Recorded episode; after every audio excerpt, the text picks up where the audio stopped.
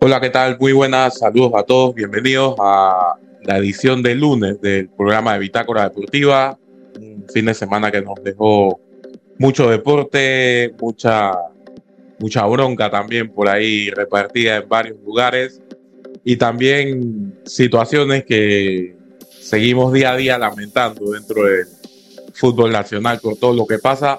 En esta ocasión me acompaña mi compañero Jesús Pinto. ¿Qué tal, Jesús? ¿Qué tal, JC? Un gusto saludarte y un saludo a, a todo el auditorio. Y sí, como tú lo mencionaste, un fin de semana de mucho deporte, pero también de mucha polémica, que ya lo haremos más adelante. Sí, correcto. Y polémica por todos lados hubo este fin de semana. Eh, empezamos, yo creo que rápidamente metiéndonos en partido, como quien dice, y vamos con lo que sucedió en la quinta jornada de la Liga Panameña de Fútbol, en el torneo clausura. Y Jesús, parece que San Francisco al fin despertó. Goleada 5-0 sobre el conjunto de Herrera Fútbol Club. Por ahí los anotadores fueron eh, Kenny Bonilla, también estuvo el gol de, Carlos Navas, que fue un golazo, hay que decirlo. Eh, Jorge Clement también se, se sumó a la fiesta.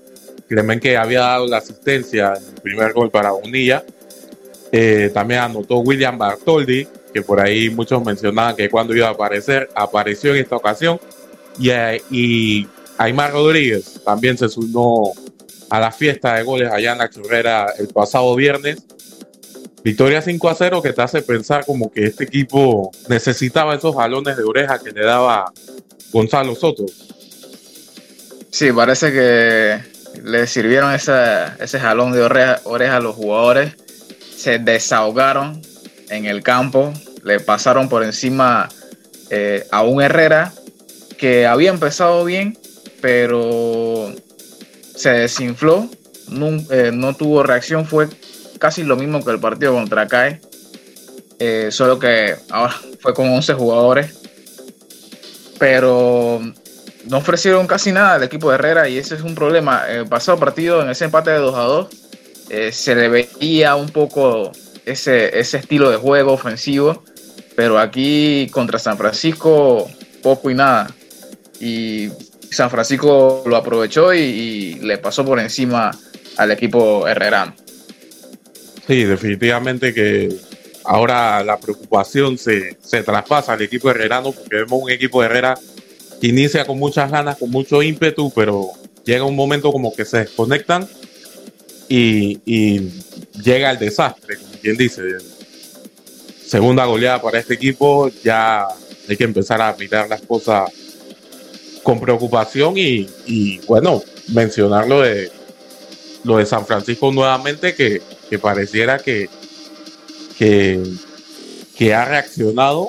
Hay que esperar cómo, cómo le irá en las próximas jornadas, pero, pero se vio hasta un ambiente diferente en el estadio con, con esta goleada 5-0. Claro, es mucho más fácil eh, manejar las cosas con una victoria. Ya la semana se trata un poco diferente de cara a la siguiente jornada, pero esperemos que este equipo de San Francisco, llamado uno de los, de los equipos importantes en el fútbol panameño, eh, le sirva para, para reaccionar y, y, volver a, a ser ese equipo que, que lucha por estar en finales. Y ojalá esto, esto sea un parteaguas, ¿no? Eh, de lo que, de cara a, a, lo que se viene en los próximos partidos este San Francisco, porque eh, el tema del descenso está ahí todavía. Sí, correcto.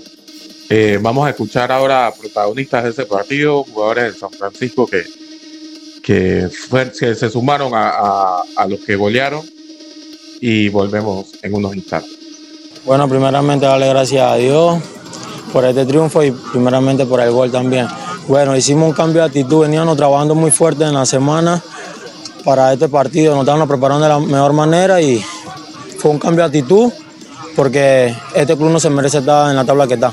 Bueno, la, situación ayer en Veragua que no fuimos efectivos, entonces hoy tuvimos mejor efectividad y sacamos el triunfo. No, sí, sé que tengo la responsabilidad de que hice un buen torneo del, anterior torneo, pero bueno, estaba un poquito de sobrepeso ahí, bajé lo que tenía que bajar y me puse a forma y para ayudarle a mi compañero que sé que también lo necesitan y bueno, este triunfo se lo damos por la afición.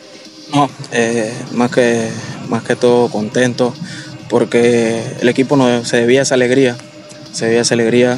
Eh, para nadie es un secreto que esta fecha no, no, no, no sé, nos estaban dando las cosas. Y nada, este partido, eh, como se lo recalqué a, otros periodistas en, en, fecha de atrás, nosotros no hay secreto, no hay secreto aquí en el San Francisco, nosotros seguimos jugando nuestro fútbol, simplemente que bueno, el día de hoy fuimos contundentes y entraron, entraron los goles y, nos fuimos con los tres puntos. No, sí, día complicado porque no se nos dan los resultados. Eh, nosotros intentábamos, luchábamos, proponíamos, por partido siempre teníamos la mayor posesión del partido, teníamos eh, mayor de los remates y, y no, no, éramos contundentes en la zona de ataque. Y nada, el profe hoy en la semana nos dio un buen jalón de, de orejas, tanto la directiva y, y nada, eh, creo que nosotros necesitábamos eso, de que nos agarraran y nos presionaran y, saber lo que representa esta camiseta. Y, y, nosotros que, bueno, en mi parte que estaba en el banco, eh, supe complementar lo que están haciendo mis compañeros dentro del campo de juego y, y puedo aportar con un gol y una asistencia. Bien, ahora nos trasladamos al día sábado, donde hubo tres partidos. Eh, un partido por ahí bastante caliente. Pero antes de ese partido caliente, el Tauro Fútbol Club, otro equipo que parece haber esquivado una bala, como, como por ahí quien dice, se lleva la victoria 1-0 sobre el Deportivo Árabe Unido con gol al minuto 90 de Iberto Peralta a pase de Miguel Camargo, un partido que de verdad creo que es bastante difícil de, ver porque si no me equivoco Jesús, el árabe no generó ninguna ocasión de peligro sobre el arco de Tauro. Y no sé si estoy equivocado, pero eh, Tauro tampoco hizo mucho sobre la, la, portería de Dau. Coméntanos un poco de ese partido que tú, tú que estuviste por allá. Sí, fue un partido muy peleado en, medio campo, eh, muy táctico. Eh, nadie cedía nada, nadie cedía un espacio, nadie cedía un resquicio.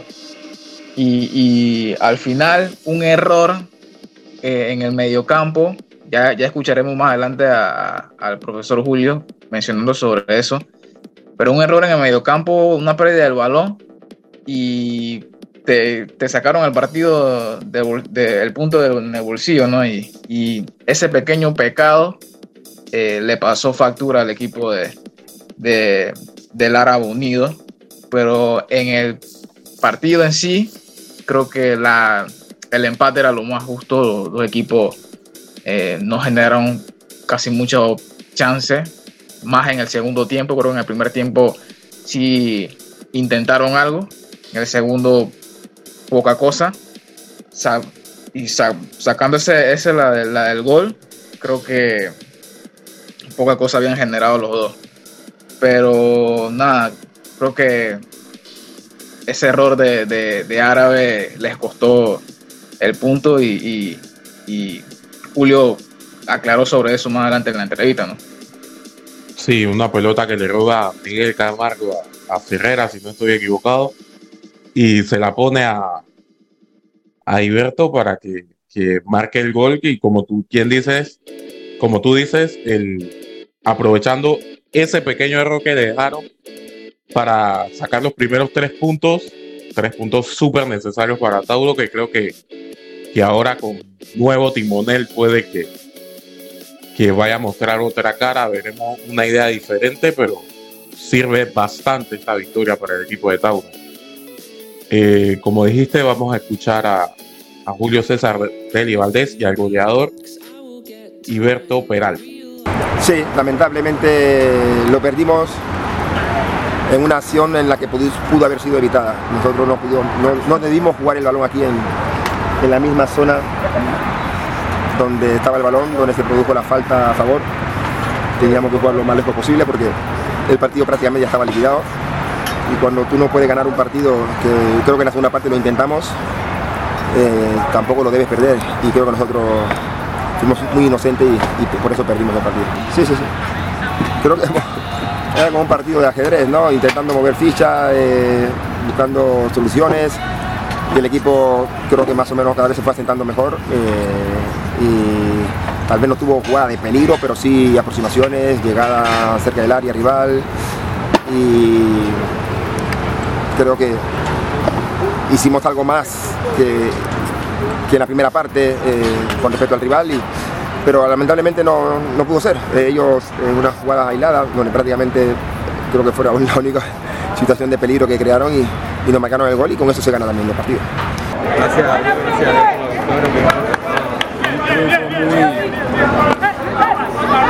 Agradable, venimos en una situación muy difícil, venimos de, de perder dos partidos y empatar uno, pero bueno, el día de hoy sacamos la, la, punto y la victoria, gracias a Dios.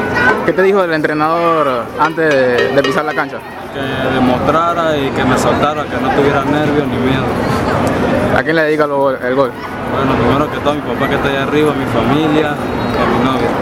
Bueno, me están dando ánimo y que, bueno, primero que todo, primera experiencia, día contra Champions. Bueno, voy a dejarlo todo en la cancha para mi equipo. Bien, siguiendo con la jornada del sábado, eh, tuvimos un partido en los Andes, donde Alianza Fútbol Club era local y perdió 1-3 ante el Club Deportivo Plaza Amador. Un partido bastante disputado, creo que un partido que desde el inicio fue eh, muy peleado por ambos, eh, con bastantes roces también, muchas faltas generaron.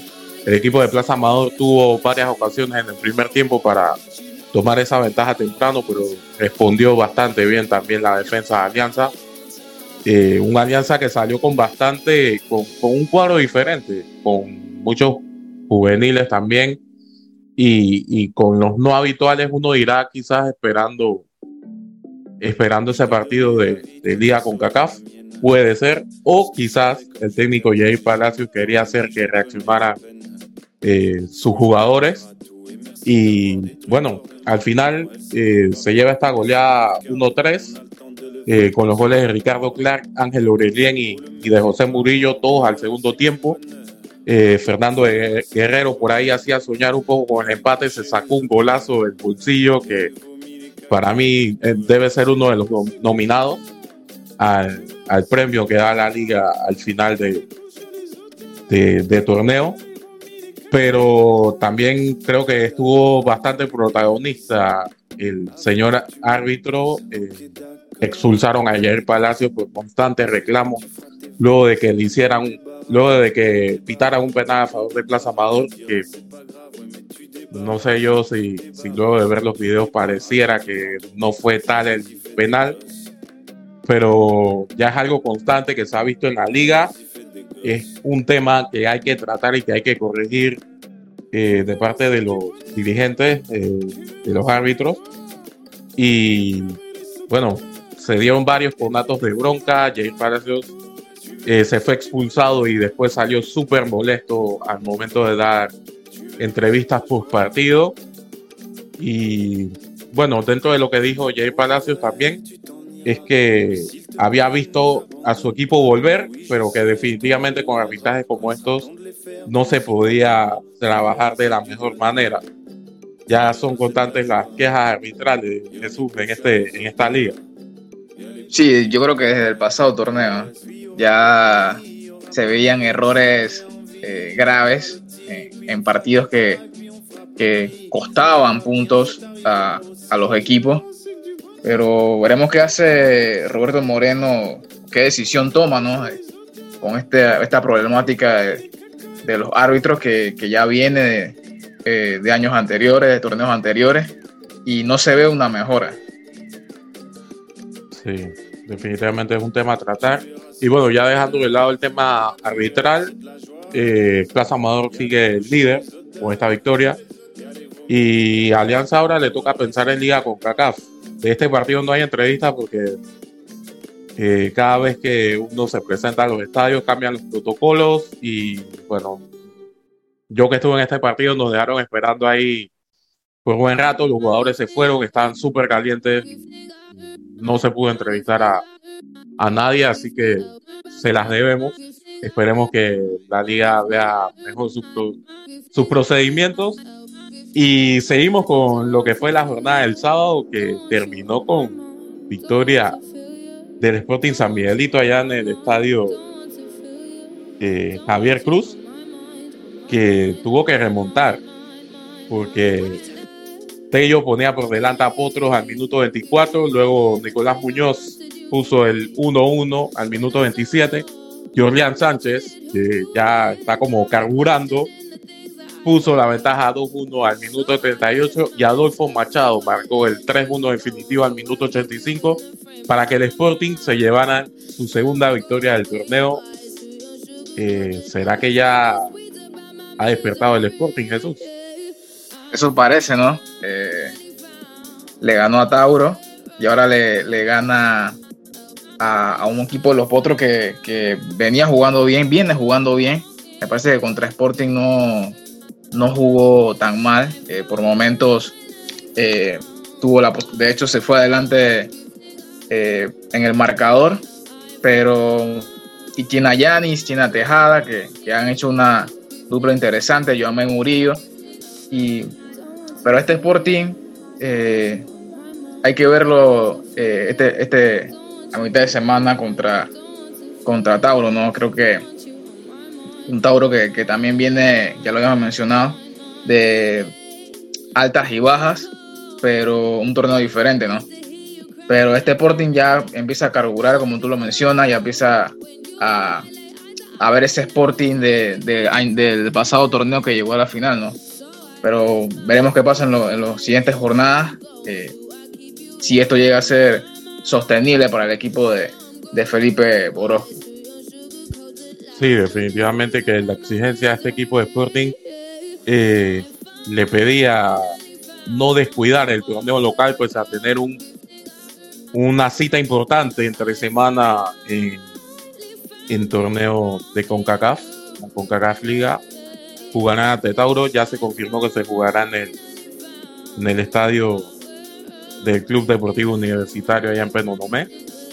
Así que esperemos qué tal les va a ambos equipos el día martes que se enfrentan entre ellos. Vamos a, escuchar las voces de los protagonistas de este partido eh, luego de esta victoria del conjunto académico sobre Potros. Sí, la verdad, eh, sabíamos que era muy importante ganar el partido del día de hoy. Eh, sabíamos que Potros es un equipo muy bueno, que tiene jugadores muy habilidosos, que manejan bien la pelota. de hecho, me parece que el primer tiempo al inicio fueron mejores que nosotros, pero bueno, nosotros poco a poco nos fuimos asentando mejor en la cancha, en el partido, y bueno, pudimos encontrar el gol del empate y ya luego los dos goles que nos dieron la, la victoria es muy importante para nosotros para tomar confianza para lo que se viene. Sí, me parece que ahí ya se vino el cansancio, el desgaste de, lo que habíamos hecho en el primer tiempo. Eh, el profesor vio, bien hacer los cambios, creo que acertó mucho en los cambios y eso pues nos, dio nuevamente la tranquilidad en el partido, nos dio nuevamente el control. Pudimos encontrar el tercer gol que al final pues, nos da la tranquilidad para la victoria. Eh, muy contento por el, por el gol que, anoté. Eh, y bueno, esperamos seguir trabajando, sabemos de que trabajando es la única manera de salir adelante, así que eh, vamos, a, vamos a intentarlo, sabemos lo que se nos viene el día martes, ahora nos espera un largo viaje hasta Penonomé para descansar y preparar ya el partido contra, contra Tauro el día de mañana. Una cifra importante de goles en, el historial competitivo y que va en aumento. ¿Cómo, o sea, ¿Qué tanto significa para ti el hecho de haber por fin conseguido ese gol en tu regreso? Para mí muchísimo, realmente. Eh, los delanteros no habíamos anotado en las fechas anteriores, eh, pero estábamos tranquilos sabiendo de que los goles iban a llegar porque trabajamos, porque confiamos en lo, que, lo que estamos haciendo. Y bueno, gracias a Dios, la fecha pasada pudimos anotar, hoy volvimos a anotar. Creo que eso es muy bueno para el equipo, para la tranquilidad de nosotros también. Así que eh, la presión era la normal, que tenemos los delanteros de hacer goles. llegaron los goles, llegaron los puntos. Ahora creo que podemos pensar tranquilamente en el partido. Bien, y con estas palabras nos trasladamos al día domingo. En parte porque el, equipo de Club Deportivo Universitario eh, recibía al equipo de, de CAI en el, en el proyecto Gol allá en Petomomé y lo que cayó fue agua. En este partido, eh, lamentablemente, eh, se tuvo que suspender por por la fuerte lluvia y también por, la tormenta eléctrica que, que se posó encima del terreno de juego del estadio. Y bueno, este partido se suspendió al minuto 30, si no me equivoco. Y, este partido ya ha sido reprogramado, se jugará el día martes 16 de agosto a las 8 de la noche en el estadio Muquita Sánchez. Y lo que no sé y no me queda claro todavía es si revierten la localidad, porque creo que era la idea que tenían eh, para este partido y aprovechar la y aprovechar un, mejor escenario para para no o sea, para no dejar la jornada como a media. Sí, yo, yo también sospecho que, que, harán eso, ¿no? Que van a eh, reprogramar el, calendario. O sea, en el, siguiente torneo, creo que sería el, el, CAI visitando a, Club Deportivo Universitario. Eso es lo que sospecho. No, no sé si, sea así tampoco. Sí. Eh, por allá estuvo nuestro compañero Samuel McCollin, que nos tiene un reporte de lo sucedido allá. esperemos que no se resfríe, porque tomó agua y más en ese estadio que no hay techo en las graderías también tomaron bastante agua los fanáticos, que es algo lamentable y algo que, hay que observar también. Vamos allá a escuchar lo que, nos dice nuestro compañero Samuel Macor. ¿Qué tal? Buen día compañeros de Bitácora Deportiva y también el saludo a todos los que sacan parte de su tiempo para escuchar este podcast. Bueno, ayer podemos decir que una especie de yabú porque no es la primera vez que sucede esto en Penonomé y por situaciones de, que se escapan de nuestras manos y también en cierta forma de la liga porque contra la naturaleza no se puede. En este caso una tormenta eléctrica evitó que se pudiera continuar con el partido entre el Club Deportivo Universitario y el Club Atlético Independiente, dos equipos que se estaban peleando el liderato de la conferencia oeste, un encuentro que termina o que se decide detener al minuto 30 por parte del árbitro Jafet Perea, a quien debemos reconocerle la decisión responsable que tomó, indistintamente de presiones externas que pueden existir para que el partido continúe sabiendo que hay una tormenta eléctrica.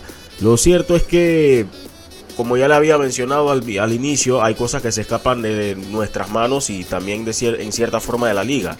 Pero donde sí recae la responsabilidad de la federación y de la liga, quienes hay momentos donde suelen decir que están, que son, digamos, organismos separados, pero al final están bajo el mismo techo y una depende de la otra eh, para poder realizar sus actividades. Y aquí encierro o, coloco en la misma bolsa a la liga y también a la Federación Panameña de Fútbol, porque primero este escenario no le pertenece al Instituto Panameño de Deportes, pero la manera de administrarlo o la manera en la que se procede con todo lo que es la parte de mantenimiento es muy similar a lo ineficiente del Instituto Panameño de Deportes. Es cierto que la Federación Panameña de Fútbol ha invertido en mejoras hasta a este escenario, pero también yo les hago memoria de que clubes en su momento del LNA como el Club Deportivo Centenario también le hizo mejoras a este estadio en lo que eran aspectos o mejor dicho exteriores, incluyendo camerinos y baños. Pero en cosas tan importantes, sabiendo que esta es una sede que se utiliza o que se iba a utilizar en gran parte este año para sostener partidos de primera división, ¿cómo es posible que un escenario como este no cuente con techo sabiendo que la temporada de lluvia es constante y es intensa en Panamá? No estamos ni respetando a los fanáticos ni respetando a quienes van a trabajar en este estadio porque ayer lo que cayó no, o sea, indistintamente de todo, no cayó, fue una lluvia cualquiera, fue una tormenta larga y sostenida y todos sabemos cómo llueve en el interior del país. Y como no hubo techo, obviamente el agua empezó a correr por los pasillos, hubo una amenaza de que se inundaran también los pasillos, haciendo que los, que los presentes pasaran un mal rato en el Virgilio Tejera. Entonces, no sabemos qué es lo que debe suceder para que se tomen cartas en el asunto pero esto está así desde febrero, un estadio que no cuenta con techo y que tampoco cuenta con luminarias como para pensar de que el partido se podía reanudar en horas de la noche. Son puntos a considerar a futuro. No sé cuántas veces vamos a encerrarnos o inclinarnos o recostarnos en esta frase que acabo de mencionar de que son puntos a corregir a, futuro porque pasa el futuro y las cosas nos traen a lo mismo que sucedía en el pasado, haciendo que nuestro presente sea amargo. Lo cierto es que la liga decidió que el partido se va a reprogramar para mañana martes a las 8 de la noche en el Agustín Mujita Sánchez, donde se, invertirían las localías. En este caso el CAI le va a tocar ahora recibir al universitario y el partido no se reanudaría en Penonomé, donde en el nido del Fénix se va a estar jugando la liga con CACAF y ya tendremos más detalles a través de nuestras redes sociales en Twitter arroba Bitácora PMA, Instagram Bitácora Deportiva, también en nuestro sitio web bitácoradeportiva.com, en YouTube también sobre el reconocimiento de canchas si es que se llega a dar y también las declaraciones eh, previo, previo a lo que será ese encuentro de ida de octavos de final de la liga con CACAF entre Tauro Fútbol Club y el Sporting San Miguelito. Dos escenarios distintos pero mismo lugar donde se ha dado esta, estas lluvias intensas propias de la temporada en la que o a la que nos estamos acercando. Bien, ha sido todo en cuanto a este reporte. Continuamos con más de este lunes en Bitácora Deportiva.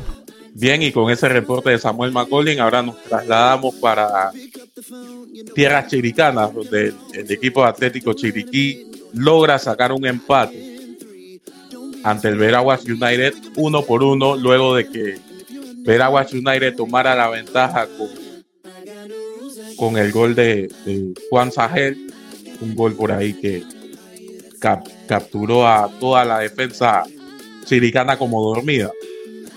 Eh, y luego el, equipo de, de, Chiriquí logra empatarlo antes del descanso eh, con gol de, de Jonathan Nispet, asistido por Isaías Soto al, al minuto de descuento de esa primera parte para poner el 1 a 1 definitivo y, y poco más se vio en este partido. Por ahí faltó quizás un poquito más de, de ambos conjuntos, pero es un punto importante para el equipo de Veraguas United que va sumando de visitante y poco a poco eh, está subiendo ahí en, la tabla como quien dice calladito.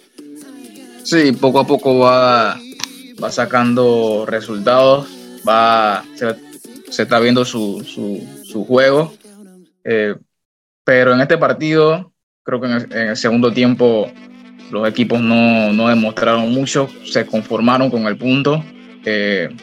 Quizás teniendo en cuenta esos partidos de entre semanas que, pueden pasar factura en lo, en lo físico. Y al final se pusieron de acuerdo y se llevaron el punto cada uno, ¿no? Pero sí, en el primer tiempo fue más, más peleado, con más ocasiones.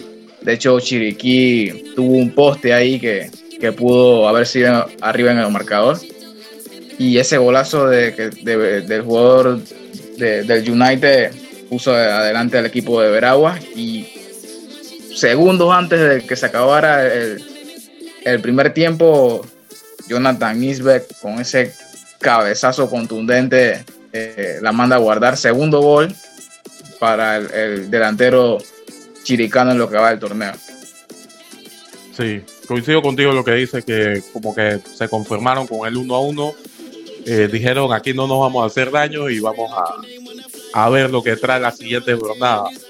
Eh, las tablas de posiciones en la conferencia este, Plaza sigue liderando ahora con 11 puntos. Sporting es segundo con 8 puntos. El Deportivo Árabe Unido es tercero con 7, al igual que Potro del Este con 7 puntos, que es cuarto. El Tauro Fútbol Club suma 4 puntos y es quinto. Y cierra la tabla el Club de la Alianza con cuatro puntos. En la conferencia oeste, cae con un, partido por jugar. Eh, lidera la tabla con 10 puntos, seguido por el Club Deportivo Universitario que jugará contra CAI el día martes. Tiene 7 puntos. El Veraguas United se coloca en el tercer puesto con 6 puntos. El Atlético Chiriquí es cuarto con cinco puntos. Atlético Chiriquí que también todavía tiene un partido por jugar. El San Francisco es quinto con cuatro puntos y el Herrera Fútbol Club, que tiene pendiente ese partido con Atlético Chiriquí, suma dos puntos.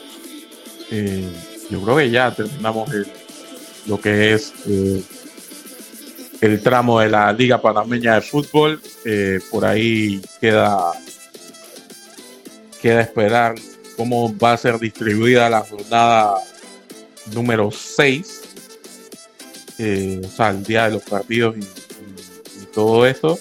Pero mientras les podemos decir que ya empiezan las interconferencias y que Potros del Este recibirá al CAI el día viernes.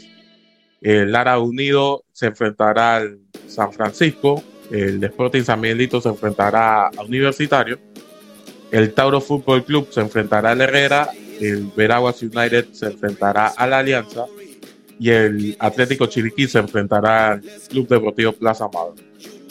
Estos serán los partidos de la jornada 6 y veremos qué nos trae esta jornada, Jesús. Sí, el partido de la jornada por nombre sería ese Deportivo Árabe Unido contra San Francisco, ¿no? Dos viejos conocidos de, de la LPF. Sí, en teoría. Esperemos que el mal momento de ambos no se presente esta noche y nos puedan dar, nos puedan regalar un buen partido el día que jueguen. No sé, yo creo que ese partido va a ser en Colón.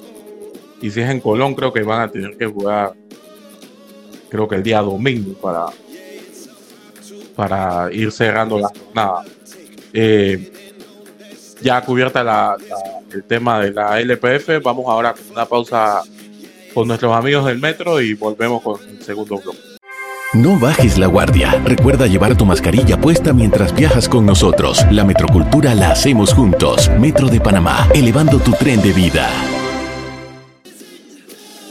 Bien, gracias a nuestros amigos del Metro por esos consejos. Y bueno, yo creo que toca hablar un poquito de panameños por el mundo. Eh, los panameños que vieron acción este, este fin de semana y que se destacaron. Eh, no sé si tendrás alguno por ahí, Jesús. Sí, destacar la, labor de los panameños en, grandes ligas. Eh, Jaime Barría lanzó dos episodios, eh, permitió un hit, recetó dos ponches y para una efectividad de 2.44. Eh, su equipo, los Ángeles Angels, vencieron 4 a 2 a los Minnesota Twins.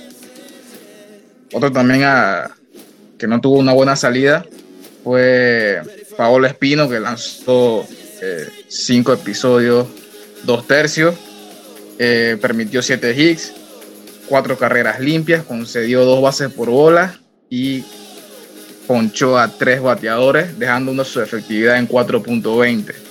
Eh, los Washington Nationals, su equipo, cayeron 6-0 ante los padres de San Diego. El que sí tuvo una, una buena tarde fue Edmundo Sosa, que batió de 1-1 como emergente, pegando imparable hacia el jardín izquierdo. Y, pero su, equipo, los Phillies de Filadelfia, cayeron 6-0 ante los Mets. Sí, eh, ya yéndonos al lado del fútbol, eh, por los lados de, de, de Bélgica, Michael Murillo eh, vio acción en el en la, victoria 3-0 de Anderlecht sobre el Sim Truidense. Eh, también el, en el DAC, eh, que ganó 3-0 ante Tukla Banska Briska. Eh, César Blackman jugó todo el partido y Eric Davis solo fue titular y solo jugó 14 minutos.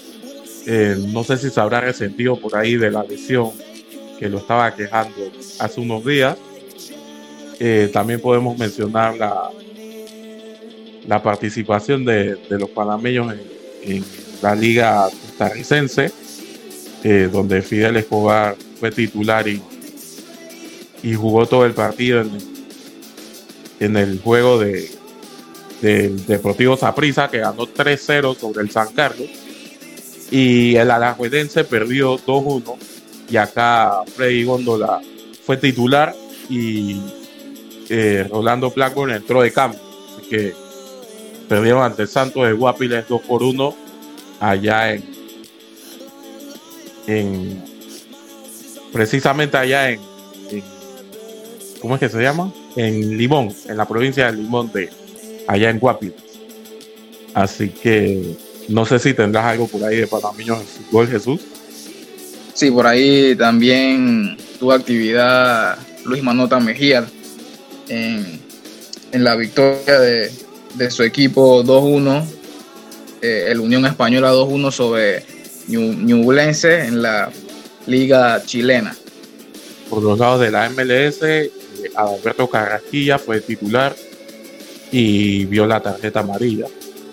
Ah, bueno, el equipo de Nashville eh, vio acción, pero, pero no jugó Aníbal Godoy, así que eh, no vio acción el, el, jugador panameño. ¿Tienes algo más por ahí, Jesús? Sí, también eh, destacar la, la actuación de, de, Alfredo Stephen, que anotó un gol para el triunfo de su equipo Academia Puerto Cabello 4-2 ante Mineros de Guayana. Esto por la jornada 24 de la Liga Venezolana de Fútbol. Vale, buena esa para, el para Fred Stephen. Eh, bueno, yo creo que ya cubrimos un poco lo que fueron los panameños por el mundo. Eh, mencionar también lo que, lo que se llevó a cabo este fin de semana por encimita, este fin de semana lo de el Panamericano del Sur, eh, donde en la categoría Open masculino, eh, Giancarlo Joli González eh, se ganó la medalla de plata eh, luego de, tener un puntaje de 13.4 eh, allá en Pedací. de primero quedó en esta categoría Mateus Sena de Brasil con 13.76 y el bronce fue para Lucas Mesinas de Perú con 13.37. El cuarto lugar también fue para un peruano, eh, Miguel Tudela, con 12.3 puntos. Así que Panamá al menos se, al menos rescata una medalla en este, en este, en este Panamericano de surf. Eh, como quien dice, aprovechando un poco la localidad también. Sí, un deporte que en Panamá eh, se, se, se, ve buena práctica, más porque en Panamá hay muchas playas donde, donde practicar, ¿no? Eh, vamos ahora con otro mensaje de nuestros amigos del metro para regresar con el tercer bloque de este programa de Bitácora Deportiva del Lunes. Paso a paso se construyen los cimientos de la Línea 3, una obra que cambiará la manera de transportarse de más de 500.000 residentes de Panamá Oeste. Metro de Panamá, elevando tu tren de vida. Gracias por ese mensaje a nuestros amigos del metro. Eh, seguimos acá en la parte final de este programa de Bitácora Deportiva del día lunes. Eh, vamos a hablar ahora de fútbol internacional, lo que sucedió en las ligas eh, más importantes de, de, Europa, que ya empezaron todas. Eh, ya regresa al fútbol, algo temprano en agosto, pero qué necesario que era. Empezamos hablando un poco de lo que sucedió esta jornada número 2 de la Bundesliga. El viernes, por poco sorprende al Dortmund que tuvo que remontar. Ahí el Friburgo les dio el susto al minuto 35, pero los goles de Jamie Binoy Gittens, Yusofa Mukoko y de Marius Wolf le dan la victoria 3-1 en el segundo tiempo al, al Borussia Dortmund. El Hoffenheim le ganó 3-2 al, al Bochum en un partido donde también tuvo que remontar el equipo de Hoffenheim. Werder Bremen empató 2-2 con el Stuttgart. Ahí ese empate del Werder Bremen cayó al minuto 90 más 5, el gol de Oliver Burke. El Leipzig empató 2-2 con el Colonia. Ahí redebutó Timo Werner eh, en el conjunto del Leipzig con gol al minuto 36. Eh, luego el, el, empate definitivo puso Joskol Bardiol al minuto 72 en un autogol que, que se hizo el Leipzig. Este Gardiol que sonó para varios equipos importantes dentro del mercado. El Bayern Leverkusen cayó 1-2 ante Augsburgo. Andrés Hang anotó el gol al minuto 82 para darle la victoria al equipo de, de Augsburgo. El Hertha de Berlín empató 1-1 con el Eintracht, que parece que no levanta cabeza. Eh, este equipo que dio mucho que hablar, eh, le ficharon a, varios jugadores y ahora está como que no se encuentra todavía. El Schalke 04 empató 2-2 ante el Borussia Mönchengladbach. Por ahí empezó ganando el Schalke. Eh, el Mönchengladbach hizo dos goles en 6-7 minutos y Mario Spuller finalmente de penal en el descuento de, del partido anotó el, el 2-2 definitivo para este empate. El Mainz empató 0-0 ante el Union Berlin y el Bayern München ganó 2-0 al Wolfsburgo con goles de Jamal Musiala y de Thomas Müller. Eh, este equipo del Bayern que definitivamente es una máquina de hacer goles por ahí. Eh, Sayo Mané metió gol también, pero se lo anularon por estar en fuera de juego. Pero aún así, eh, sorprendente la, las estadísticas de este partido. 69% de posesión para el Bayern, 24 remates, 8 al arco. Este Bayern es una máquina, Jesús. Sí, normal en Alemania, ¿no? Que, que aplaste a sus rivales y, y parece que va encaminado a, a su onceava liga consecutiva, el equipo bávaro. Sí, correcto, todo indica eso. Jesús, coméntame lo que sucedió por allá, por el lado de, Francia, que hay un camerino por ahí calientito. Sí, correcto. Bien, la jornada 2 inició con, el partido Nantes contra el Lille, que empataron a uno. El Mónaco, que recibía al Stade Renault, eh, empataron a uno. Eh, con gol de, de Gaitán Laborde por el equipo del, del Rennes. Y Brelen Bolo, que anotó su primer gol con el equipo monegasco. Eh, en otro siguiente partido, el Paris Saint Germain le pasó por encima al Montpellier con autogol de, de Sacó. Neymar anotó el segundo, Neymar anotó el tercero. Casri, Wowi Casri anotó el, el, el 3-1 momentáneo.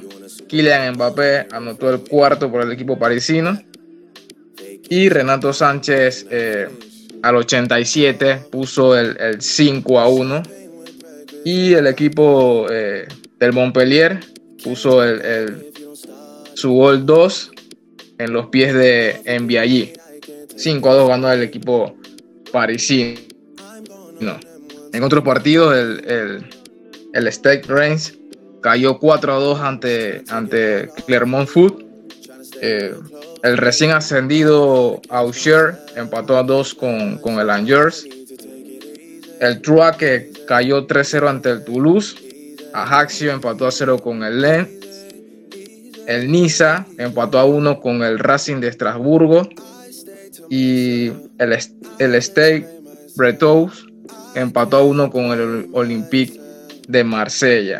El partido entre Lorient y Olympique Lyon fue aplazado por, por problemas de, del mal estado del, del césped en, en, el estadio, como en cierto estadio de la localidad, ¿no?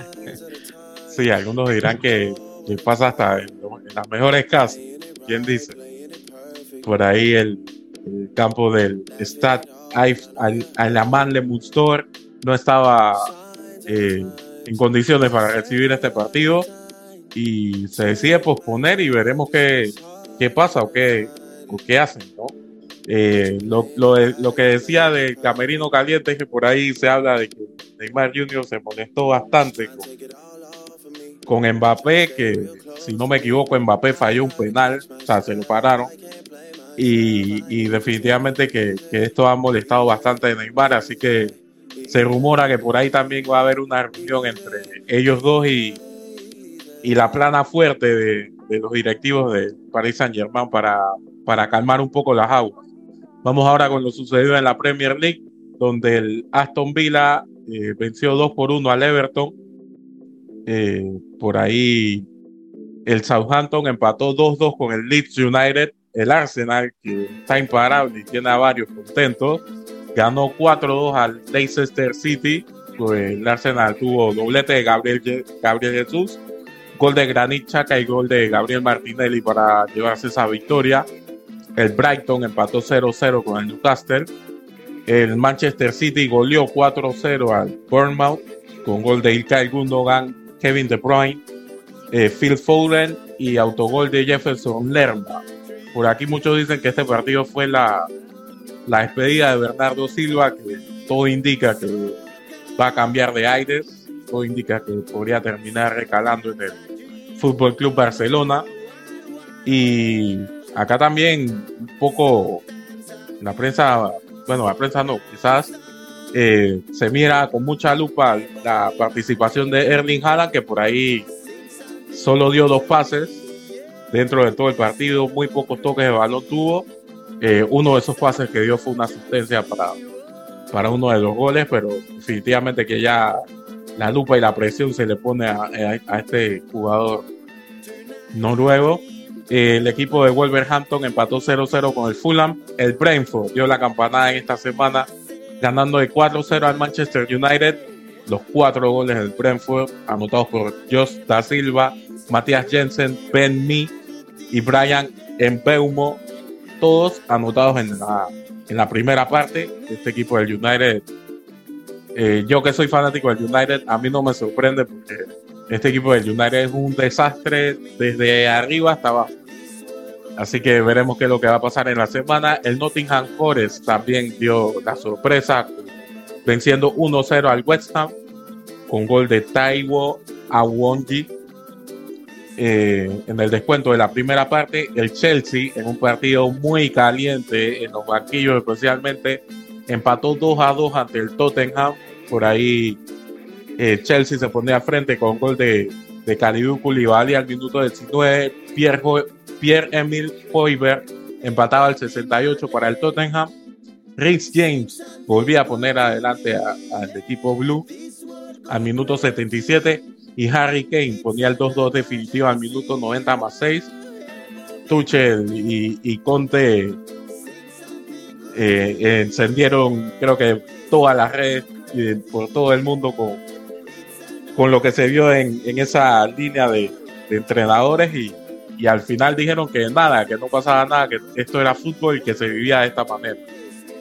Eh, así que va a ser interesante los encuentros que tengan estos dos. Y el día de hoy juega el Liverpool ante el Crystal Palace para cerrar esta jornada número 2 de la Premier League. Eh, vamos con la Serie A, Jesús. Sí, arrancó la, la Serie A, el fútbol italiano, con ese partido entre Sandoria y Atalanta. El equipo eh, de Atalanta venció 2 a 0 a la SAMP con gol de Rafael Toloy al 26 y, al y en el último minuto liquidó el partido a Demola Lukman, puso el 2 a 0 el ex jugador del Leipzig. En otro resultado, el campeón que empezó el partido un poco complicado para el Milan, pero terminó ganando 4 a 2 al Udinese. Rodrigo Becao puso el 1 a 0 para el Udinese. Teo Hernández de penal a los 11 minutos empató el partido y ante Revic a los 15 minutos puso arriba al equipo del Milán.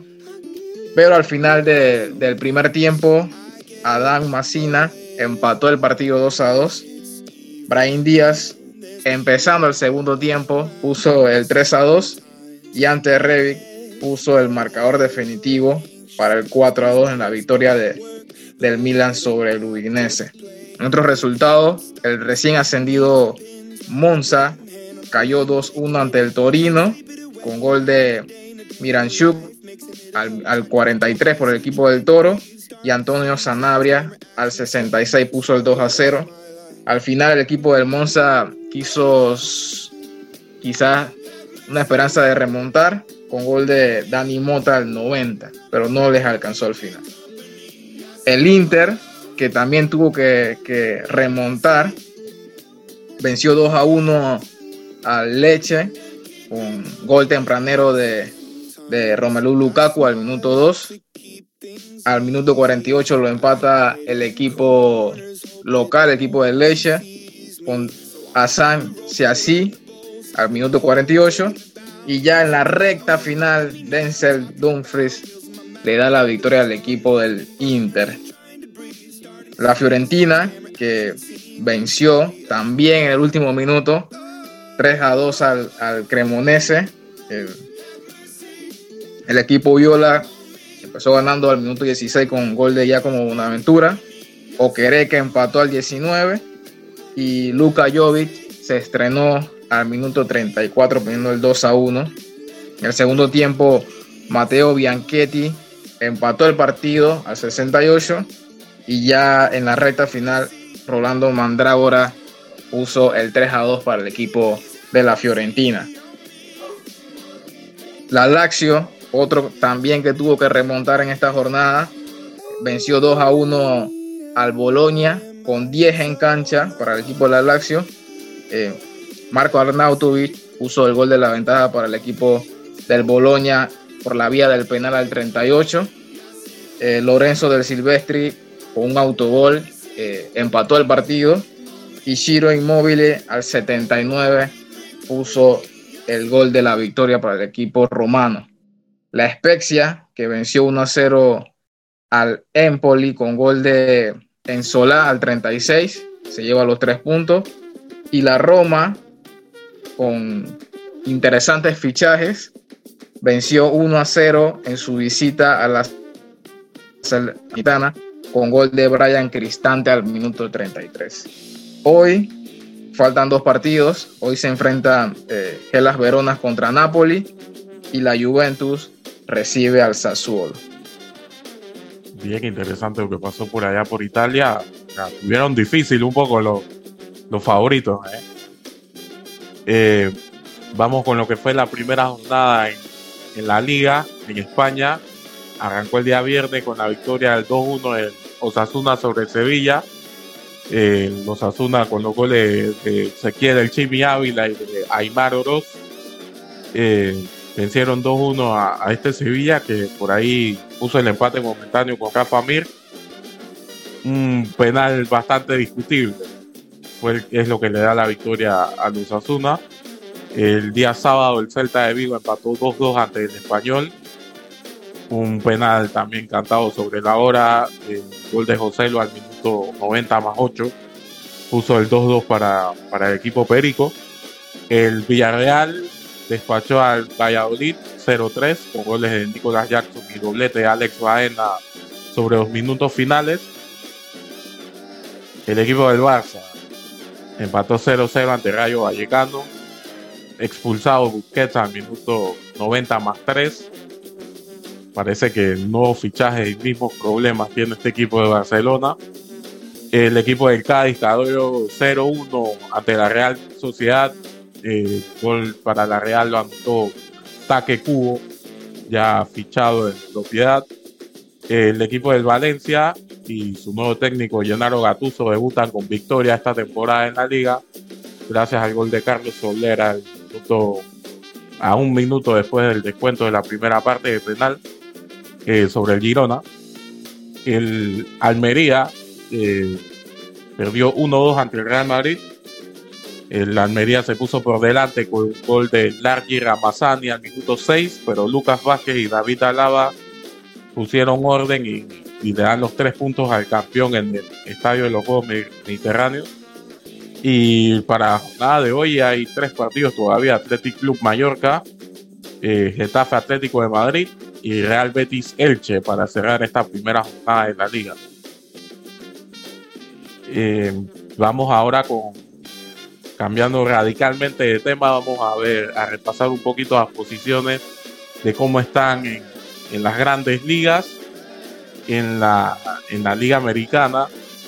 En el este los Yankees siguen liderando eh, la, la tabla con, con 10 juegos de diferencia sobre los Blue Jays, 11 juegos de diferencia por encima de los Rays, 12 juegos y medio por encima de los Orioles y 15 juegos y medio por encima de, de los Rexos.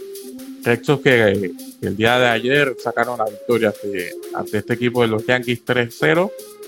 eh, por ahí tratando de, sacar un poquito la cara a estos rectos que les ha ido pésimamente mal en este en esta temporada. En la central, los Guardians están de primeros en la tabla, 2.5 juegos por encima de los Twins y 2.5 juegos encima de los, por encima de los White Sox. Eh, ya los Royals y los Tigers bastante lejos con 14 y 19 juegos por detrás respectivamente. En el oeste, los Astros siguen dominando con 13 juegos por encima de los Mariners, 23 juegos por encima de los Rangers, 23 juegos y medio por encima de los Angels y, 20, y 33.5 juegos por encima de Oakland.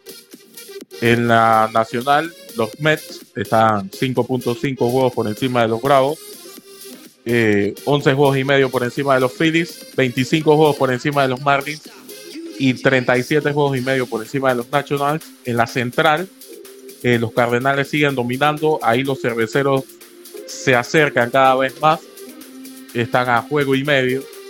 eh, por detrás de los Cardinals. Los Cubs están 15 juegos y medio. eh, los Cincinnati Reds están a 17 juegos y medio. Y los Piratas están a 18 juegos y medio. El equipo de los Dodgers domina el, oeste de la Liga Nacional, 16 juegos por encima de los padres. Los padres que ya sabemos que tienen un, un golpe fuerte, que tuvieron un golpe fuerte la semana pasada con esa suspensión de 80 juegos para Fernando Tatís por haber eh, salido positivo en un, en un test de estos de, de sustancias que, que mejoran el rendimiento.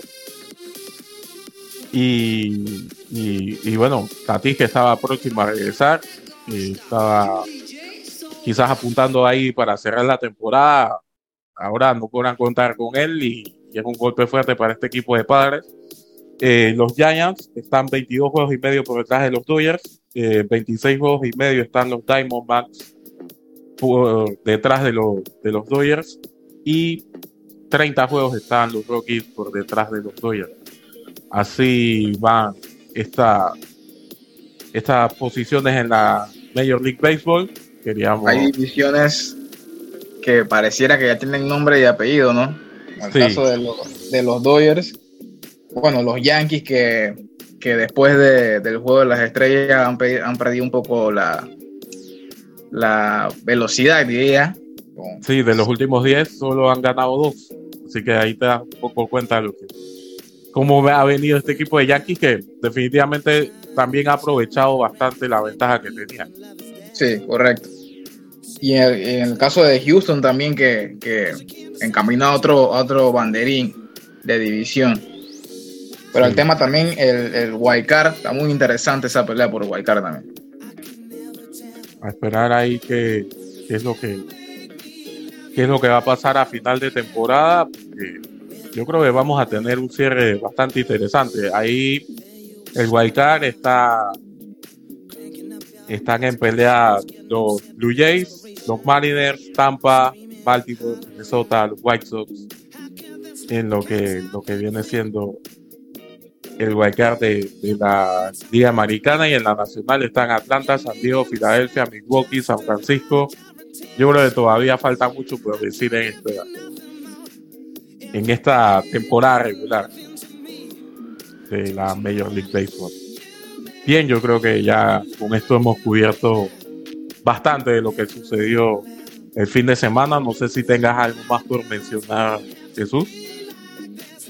No, ha sido un programa interesante, de mucha información, completo. Eh, también resaltar lo que, lo que se viene esta semana, ¿no? Con, con duelos interesantes de Conca Champions, de, de ligas internacionales. Veremos qué pasa, ¿no? Sí, correctamente. A recordarles que, que el día martes a las 5 de la tarde se jugará en el Estadio Universitario ese partido entre Sporting San Miguelito y Tauro, que es la ida de octavos de final de Liga con CACAF.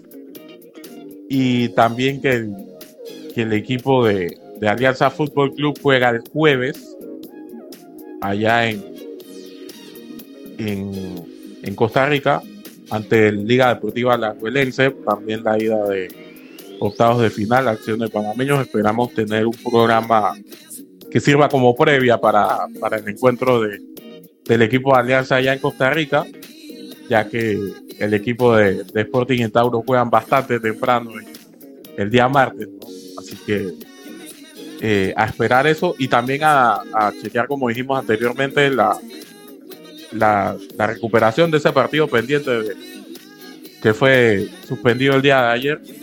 Eh, esperar lo que, lo que suceda el día martes a las 8 de la noche en el estadio Agustín Muquita Sánchez entre CAI y Club Deportivo Universitario.